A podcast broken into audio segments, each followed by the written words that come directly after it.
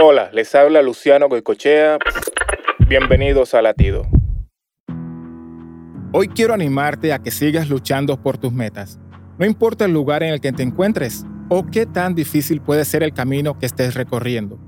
Dios siempre será esa hermosa luz que ilumine tu camino, te fortalecerá y te mantendrá en pie.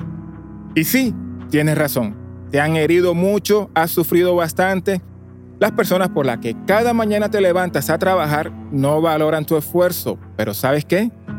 Tienes a Dios. Él siempre estará a tu lado, siempre estará dispuesto a sanar todas tus heridas.